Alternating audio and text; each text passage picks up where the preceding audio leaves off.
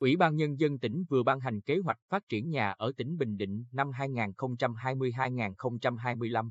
Theo kế hoạch, đến năm 2025, toàn tỉnh có 327 dự án đầu tư xây dựng nhà ở, trong đó 202 dự án nhà ở thương mại, khu đô thị và khu dân cư, 30 dự án nhà ở xã hội và 95 dự án nhà ở tái định cư. Dự án được phân bổ như sau. Thành phố Quy Nhơn có 49 nhà ở thương mại, 25 nhà ở xã hội, 8 nhà ở tái định cư. Thị xã An Nhơn có 14 nhà ở thương mại, 2 nhà ở xã hội. Thị xã Hoài Nhơn có 40 nhà ở thương mại, 1 nhà ở xã hội, 17 nhà ở tái định cư. Huyện Tây Sơn có 16 nhà ở thương mại, 1 nhà ở xã hội, 5 nhà ở tái định cư. Huyện Tuy Phước có 17 nhà ở thương mại, 8 nhà ở tái định cư. Huyện Vân Canh là 8 nhà ở thương mại, 1 nhà ở xã hội, 3 nhà ở tái định cư.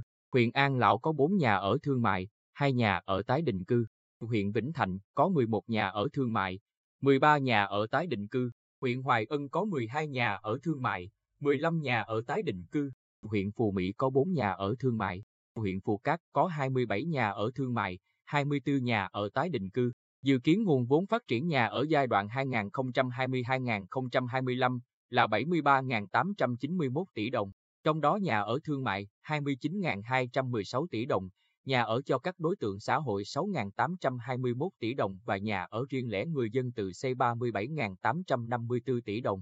Kế hoạch phê duyệt nhằm góp phần chỉnh trang và phát triển đô thị theo hướng văn minh, hiện đại, đáp ứng tốt hơn nhu cầu nhà ở cho các tầng lớp dân cư với mức thu nhập khác nhau, đặc biệt là nhà ở cho các đối tượng có thu nhập thấp, người nghèo và các đối tượng chính sách, xã hội theo quy định, đồng thời góp phần cho công tác quản lý nhà nước nhằm đảm bảo thị trường bất động sản phát triển ổn định, lành mạnh,